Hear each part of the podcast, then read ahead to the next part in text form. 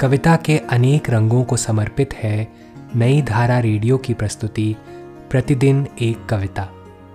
कीजिए अपने हर दिन की शुरुआत एक कविता के साथ। आज की कविता है अनामिका जी की नमक। सुनिए यह कविता मेरी यानी कार्तिकेय क्षेत्रपाल की आवाज में। नमक दुख है धरती का और उसका स्वाद भी। पृथ्वी का 3 भाग नमकीन पानी है और आदमी का दिल नमक का पहाड़। कमजोर है दिल नमक का, कितनी जल्दी पसीज जाता है। गड़ जाता है शर्म से जब फेंकी जाती हैं थालियां दाल में नमक कम या जरा तेज होने पर। वो जो खड़े हैं ना सरकारी दफ्तर, शाही नमकदान है। बड़ी नफासत से छिड़क देते हैं हरदम हमारे जले पर नमक। जिनके चेहरे पर नमक है पूछिए उन औरतों से कितना भारी पड़ता है उनको उनके चेहरे का नमक।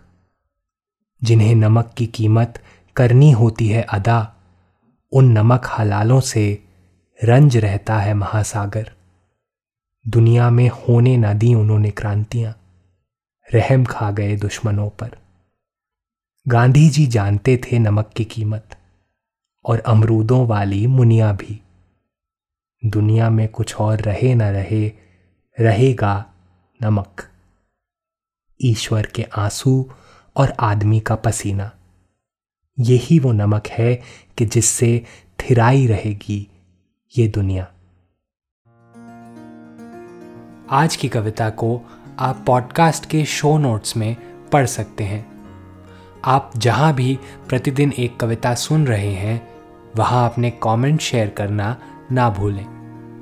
अगर आप चाहते हैं कि नई धारा रेडियो की यह प्रस्तुति हर सुबह आपके व्हाट्सएप पर आ जाए तो हमें इस नंबर पर मैसेज भेजें 7428775376।